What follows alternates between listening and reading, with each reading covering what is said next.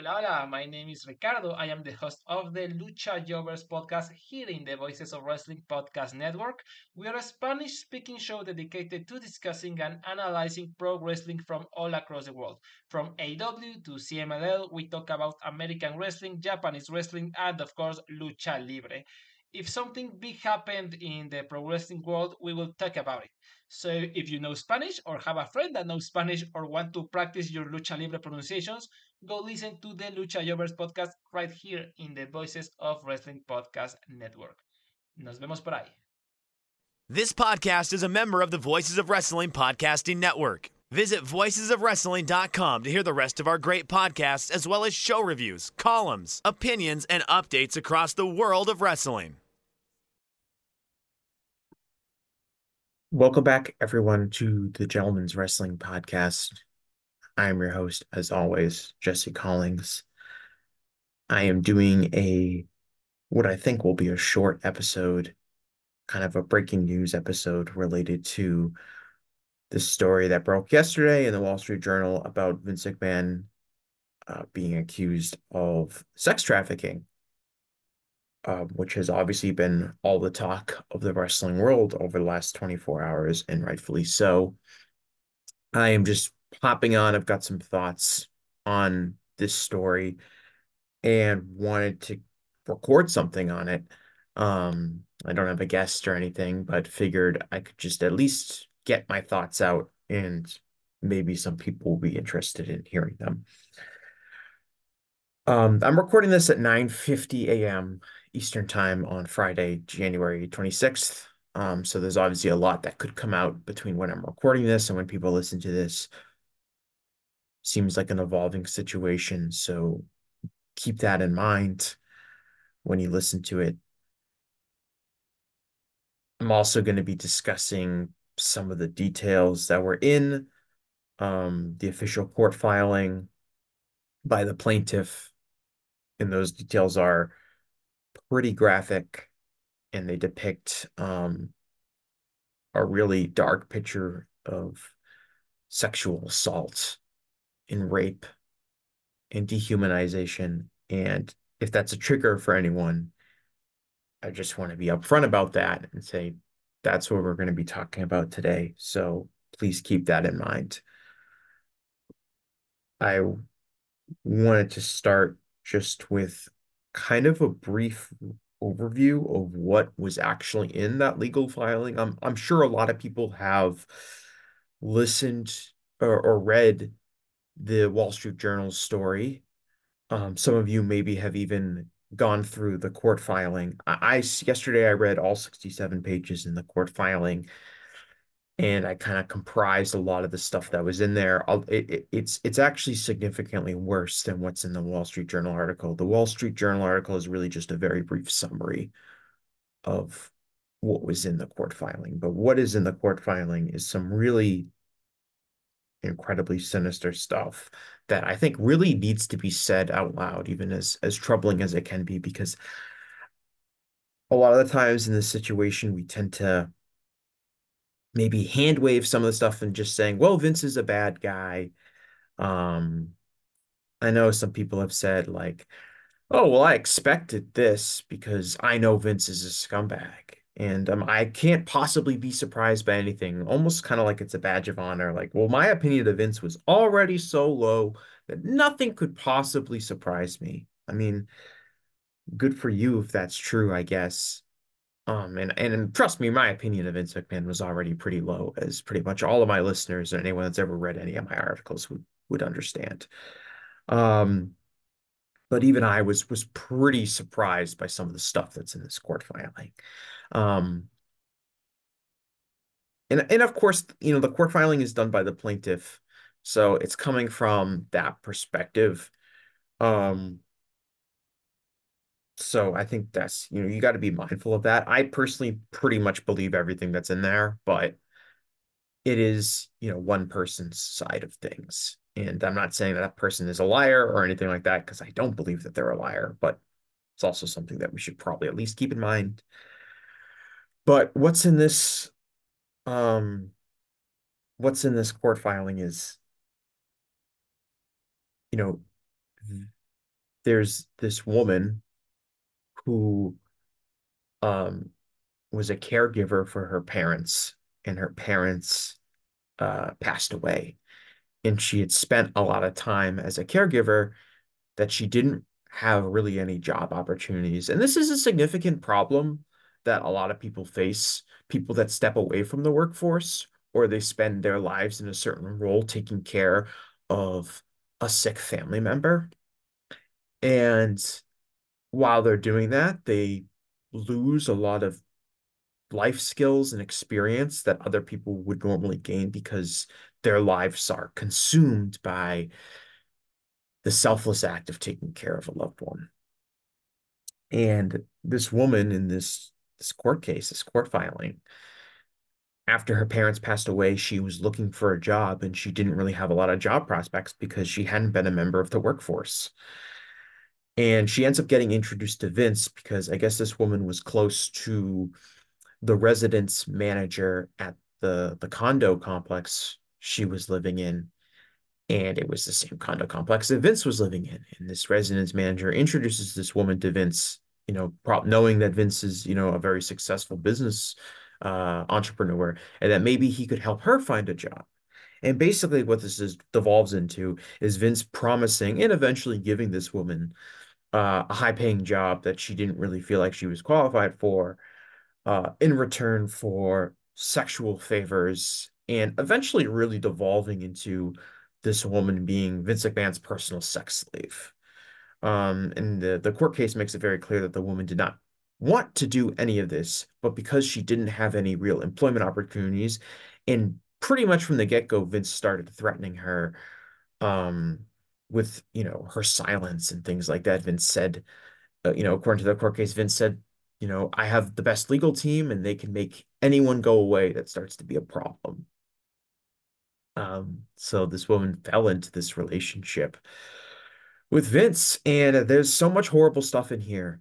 Um, I'm gonna go over some of the the more troubling stuff, I guess, just because I feel like it needs to be said. There's a story about this woman being pressured into having a three-way with Vince McMahon and another person and Vince McMahon shits on this woman's face uh during the start of the three-way and then Vince leaves to go take a shower while this woman is forced to continue to have sex with the other person in the three-way while she has feces in her hair. Um there's a story in here about Vince violently raping this woman with dildos and different sex toys. Sex toys that he named after WWE wrestlers. Like he had a black dildo and he named it after a black WWE wrestler. And if he had a white dildo, he named it after a white WWE wrestler. And if he had a smaller dildo, it was named after one of the smaller performers on WWE's roster. Um, he he arranged for her to basically have a sex schedule with with John Laurinaitis um, basically pawned her off to Johnny Ace. He used her as a bargaining chip in uh, trying to recruit Brock Lesnar back to WWE. He basically said that I'm trying to resign this guy, and part of that is you're gonna have to have sex with him, and and he's gonna ask for stuff. I guess he asked for a, a video of her urinating, which I believe they sent. Um, so just really, really horrible stuff. I mean, when I was talking about this with other people yesterday who didn't really know any of the details, they just said like, "Oh, what's going on with Vince McMahon?" I mean, I described it as just saying, think about the worst thing someone could do to another person. And it's worse than that. Because it is. Um, I mean, this was this was 67 pages worth of that kind of detail that I just shared. So that's what we're talking about here. We're not talking about, you know, a guy that kind of, you know, had sex with an employee. We're not even talking about a guy that kind of pressured a woman that worked underneath him to have sex with him, you know, once or twice, or just to kind of have a little sex on the side or whatever. We're talking about someone that actively worked to dehumanize uh, another person, someone who was in a difficult spot and felt like they had no other choice but to go along with this thing. And we're talking about that's what we're talking about here. We're not talking about like just a little sexual impropriety in the work workplace. We're talking about human trafficking, like it says. We're talking about pawning her off onto other people, including John Laurinaitis. We're talking about um, using her as a tool to try to recruit at least Brock Lesnar. Um, and that's the thing about this story that we have is we have an instance where Vince McMahon had met this person, had used his power to pressure this person into doing these things. And it leads to a lot of questions about other potential people and other potential victims. My guess is that Vince McMahon did not start this behavior when he was 75 years old. We know that he's been involved in a lot of stuff in the past. Talking about the Rita Chatterton thing, which dates back to the mid 80s. Um, this is not a habit that I, I believe that Vince developed very late in life. This is probably something that's been going on for a long time. And there's unfortunately probably other people like this poor woman that's the plaintiff in this suit. Uh, and we know that like Vince was pawning her off with John Laurinaitis. We know that Vince wanted to use her as a tool to recruit Brock Lesnar that opens the door for all other possibilities. Is, is was Brock Lesnar the only wrestler that was approached like, oh, if you resign with us, you can have sex with this woman? Um, it wouldn't surprise me if there's other major free agents that have had that similar proposition given to them. I don't want to speculate on anyone else in particular, but you know, Brock Lesnar is a big star that WWE wanted to sign and want to resign. There's a lot of people out there that WWE has wanted to do that with. And does that mean that those other people were approached with similar arrangements? Is that something just special for Brock? You know, the rules don't really apply to Brock. So it wouldn't necessarily surprise me if it's just something special for Brock, but it also wouldn't surprise me. And certainly it bears asking the question is, has this arrangement been appro- been made to any other talents that WWE has tried to recruit? Has, you know, this, you know, Vince's personal sex slave was was has that has that person been presented to other WWE executives, not just John Laurinaitis? Um, and how far have those people gone go along along with that? Um, it doesn't seem like it's probably a one-time thing. It's probably happened many times before with many different people. So that's a major question that can be asked. And one of the things would be as this this court case, this this uh the plaintiff you know, coming forward with all these allegations, does that open the door for other people to also come along and make similar allegations?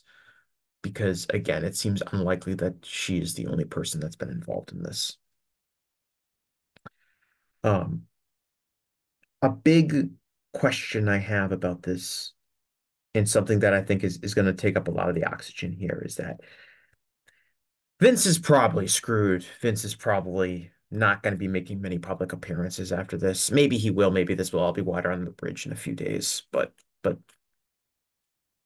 I think at least in terms of what potential consequences can we see, I think, and we already kind of saw this by TKO's statement saying that Vince holds no real you know control or authority um, over WWE, which is is over TKO, which is probably not really true because he's still I think on their board of directors and he's still officially president uh, a, a, president of TKO. So, I mean, I, I, think he does have some authority. So I don't really believe that statement that they sent out. Um, but that's kind of beside the point.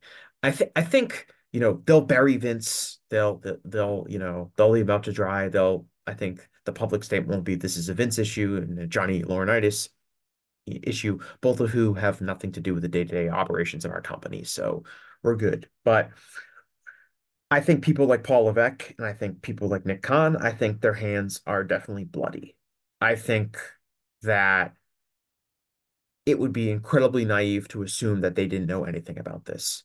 If you read the court filing, there's things like Vince really, you know, one of the main takeaways from the court filing is that Vince really kind of got off on telling other people about this woman that he had There's stories about Vince, you know, showing nude pictures of this woman to members of the Raw tech crew um, backstage. There's obviously he was telling John Laurinaitis all about it. It would seem very hard for me to believe that other high-ranking executives in the company had absolutely no idea this was going on. And there's a lot of defense out there for Paul Levesque because a lot of people right now enjoy the WWE programming that Paul Levesque has been providing. And I think they're really allowing that to cloud their judgment and wanted to make it seem like, well, this is a Vince issue. It's not a Paul Levesque issue. He's not directly named in the court case or the Wall Street Journal story. He, you know, he how can you, can't really blame him for it. And I think that's total bullshit. I think that every single person that's on the, the that was on the WWE board of directors um deserves a lot of blame for this. One of the things in the court case that's really interesting is that when in 2022 when Vince was resigned and they did a a, a probe of Vince's actions um and they you know concluded their probe in November of 2022 the, according to the court filing by the plaintiff, the WWE investigation team never reached out to the victim, never reached out to this person who was the re reason that Vince really had to resign from his position. Um, so so they basically ran the sham probe. Um, and every single person that's on WWE board of directors deserves responsibility for that. They ran a fake probe that wasn't really interested in talking to the victim or really getting to the bottom of this. Clearly, they weren't interested in getting to the bottom of this because we're getting a story in January of 2024 that's blowing this thing wide open again. So they totally deserve blame for that, at least, not to mention the fact that they probably knew about this. I feel like I'm Mark Ruffalo in Spotlight when I'm talking to some of these people. You know that scene in Spotlight where Mark Ruffalo is talking about uh, how they need to to run the story on the the priest scandal because of how so many people knew about this and they allowed it to happen. And Mark Ruffalo screams, he goes, They knew, they knew, and they let it happen. That's the way I feel about Paul Levesque and Nick Khan and Stephanie McMahon and all of these people that were on the WWE board and all these people that were backstage that probably knew about this. They knew about it and they let it happen because they were afraid of Vince and they wanted to keep their positions. Paul Levesque originally voted to not allow Vince back on the board of directors because he knew. He knew what this guy was and then Vince, you know, threatened to to mess up their TV deal if he wouldn't be brought back on. And oh, our hands were tied. Welcome back, Vince. I'll give credit to Stephanie McMahon. She resigned. Paul Levesque's wife resigned. Probably because she didn't want to work with Vince, because she knew. But Paul Levesque could be head of creative in WWE he saw that opportunity and said, you know what, Vince can come back. I can't lose my position. I don't want to resign my position because I could be head of creative. Let's let Vince back on. Whatever. He wants to play hardball. Let's let him back on. As long as I don't lose my position. And so, yeah, he deserves a lot of the blame. In a just world, he'll be going down too. But unless this story really impacts WWE's bottom line, unless it impacts corporate sponsors and their television partners, most notably Netflix. Probably not going to happen. Probably, I think they'll they'll they'll they'll wash their hands of Vince, and you know the same people will remain in power, um, even if uh, they deserve to go down. It's just the world we live in, unfortunately. But I'm really going to push back against this whole idea that Paul Levesque didn't know what was going on and that he can't blame him. You know, that that just because Paul Levesque books the wrestling you like, you can't you can't blame him for this. That's total bullshit. And you'd have to be incredibly naive to make that argument. And it honestly bothers me a lot because I think it's people allowing the person that does this thing that they like for entertainment purposes to get in the way of like right and wrong and justice. Um, and as a journalist, I have a major problem with that personally. Um, speaking of journalism, got the Royal Rumble weekends right now. And there's for, from what I know, there's still going to be a press event after the Royal Rumble. I know there was a press event going on right now. I saw some of our members of, of wrestling media were taking pictures of themselves on like this red carpet with the Royal Rumble background. Um, all just just super glad and pumped to be at the WWE Royal Rumble, the first stop on the road to WrestleMania. Uh, not like there was an earth-shattering story that broke about this company uh, yesterday. It's it's all it's all roses and, and rainbows um, for some of these people. But we're gonna have this press conference, I guess, after the Royal Rumble, and absolutely people should be asked about this. Absolutely, people should be the first question anyone is asked, especially when Paul Levesque is giving a press conference, is what did you know about this? When did you know? And why didn't you do anything about it? And I don't care if Paul Levesque says, "Oh, I don't have uh, any comment on that," or "I can't comment that on that." If Paul Levesque says, "I'm not going to be commenting on that," and I will not be answering any questions about that, people should continue to ask questions about it. Okay. Paul Levesque is there to answer your questions. If he wants to just keep saying, I can't answer that, I can't answer that, then that's fine. Because that's at least going on the record about saying anything. Don't be deterred by him just saying, oh, I can't answer that, so I'm not going to get a good answer. Um, the whole point of these things is supposed to be to get information from these people. When a giant story breaks, and this is a giant story, and they're going to hold a press conference two days after that story breaks, it's time to ask some serious questions. It's time to put on the big boy pants and the big journalism cap and actually ask some questions because there's some people out there. There's your John Albas and there's Nick Hausman, and there are these people out there that fancy themselves real journalists that want to lecture people on proper journalism. I've seen Cameron Hawkins tweets over the last few days where apparently he's like the king of wrestling journalism and he's here to tell us all, oh, well, you guys can say that, but you're not part of this. When you're part of journalism, you'll really understand. Like he's like this king of the mountain that can give us all these things. That guy doesn't know fucking shit about anything. But there are these people out there that want to talk, oh, this is this is the right thing to do. You know what the right thing to do is? Is to ask Paul Levesque these questions tomorrow when he steps up with that presser. That's the right thing to do. And anyone that doesn't do it is a coward and shouldn't be in that room. Because this is the only story that matters. Don't care about who wins the Royal Rumble. Don't care if The Rock comes back. Don't care if they have the main event for WrestleMania set up. This is the only story that matters tomorrow. And if Paul Levesque can stand up there at that press conference and not answer any questions like that, then every single person that gets to ask a question in that room should no longer be asking any questions in the future to any wrestling personality. Because the entire thing is a sham. And it's these people that are masquerading as serious media members that at the end of the day don't possess the skill, don't possess the curiosity, and don't possess the intelligence to understand what really is going on here and what the real story is. And they might say, oh, my readers don't really care about that.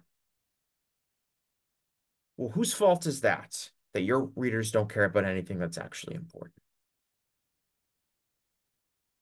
If that's your audience, whose fault is that?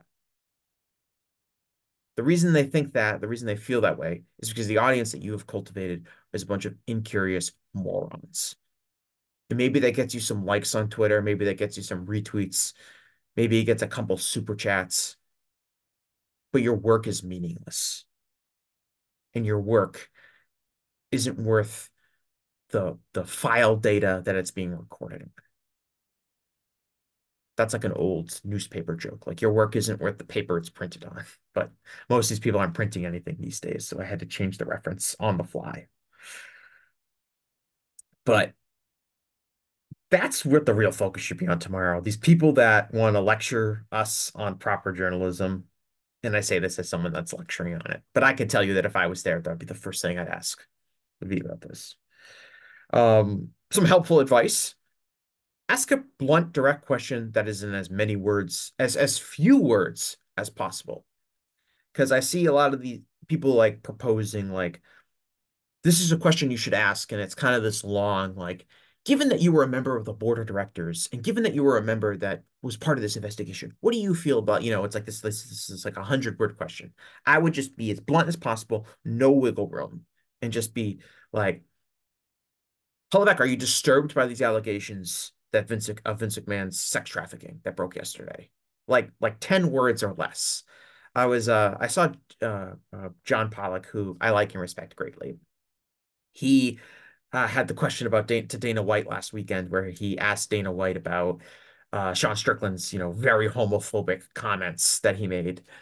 And John did make the mistake by using too many words because he said, I know Dana, you've been giving a lot, you know, you you can give talent a long leash, and then Dana kind of used that as an out to kind of go on a free speech rant about uh to, to, to John to kind of get out of answering the actual question. Like my advice to John in that situation would be, I would just ask Dana the most blunt question possible, which would be, are you concerned about Sean Strickland's homophobic comments? Because that doesn't give him the wiggle room to get out of it. So that's the question that I would just that's the recommendation I would give if anyone is listening to this. That would be my recommendation would be if you're going to ask a difficult question you're going to ask a serious question about this ask it in as short and as blunt as a way as possible because that's the easiest way to get direct information. It doesn't allow for wiggle room. If Paul Levesque wants to say no comment that's fine. Other people given press i don't know who else is going to be at that press conference. I i don't know how fair it is to ask talents about that. Um i'll tell you one person who might be at the press conference that you could probably ask a question is paul heyman because no one's talked about Heyman, but for all intents and purposes, Heyman is very close with Brock Lesnar and was probably directly involved in Brock Lesnar's contract renegotiation with WWE. And that's all over this lawsuit. So I wouldn't be, I would consider asking him as well what he knew about that. Because he might just say no. He's Paul Heyman. He's a super big scumbag. So he'll probably just beat around it or anything. Um, but like I don't know, I, I don't know if I'd ask Cody Rhodes about it. I don't know if I would ask, you know, Rhea Ripley or someone. I don't I don't know how totally fair that is. But outside of Paul Levesque, some person that should probably be asked about is Paul Heyman, because his boy is is is all over that that um that court case. Um, so I'm gonna wrap it up. Like I said, pretty short episode. Um, I'll have another episode actually coming out in a couple days that's not related to this at all, but wanted to get something uh, recorded and on the record. Um, we'll see what happens over the next few days. Could be a pretty explosive next few days. Could be an interesting next few days. Um, but thanks a lot for everyone who listens, and I will talk to you again after a while.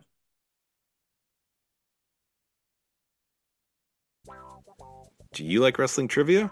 Then check out the five star match game, the Pro Wrestling Quiz Show. I'm Joe Gagney, and every episode, I grill three contestants with five rounds of power packed wrestling trivia. We have over 30 evergreen episodes in the archives covering WWE, AEW, Japan, Mexico, and much, much, much, much more. Play along at home and check it out today.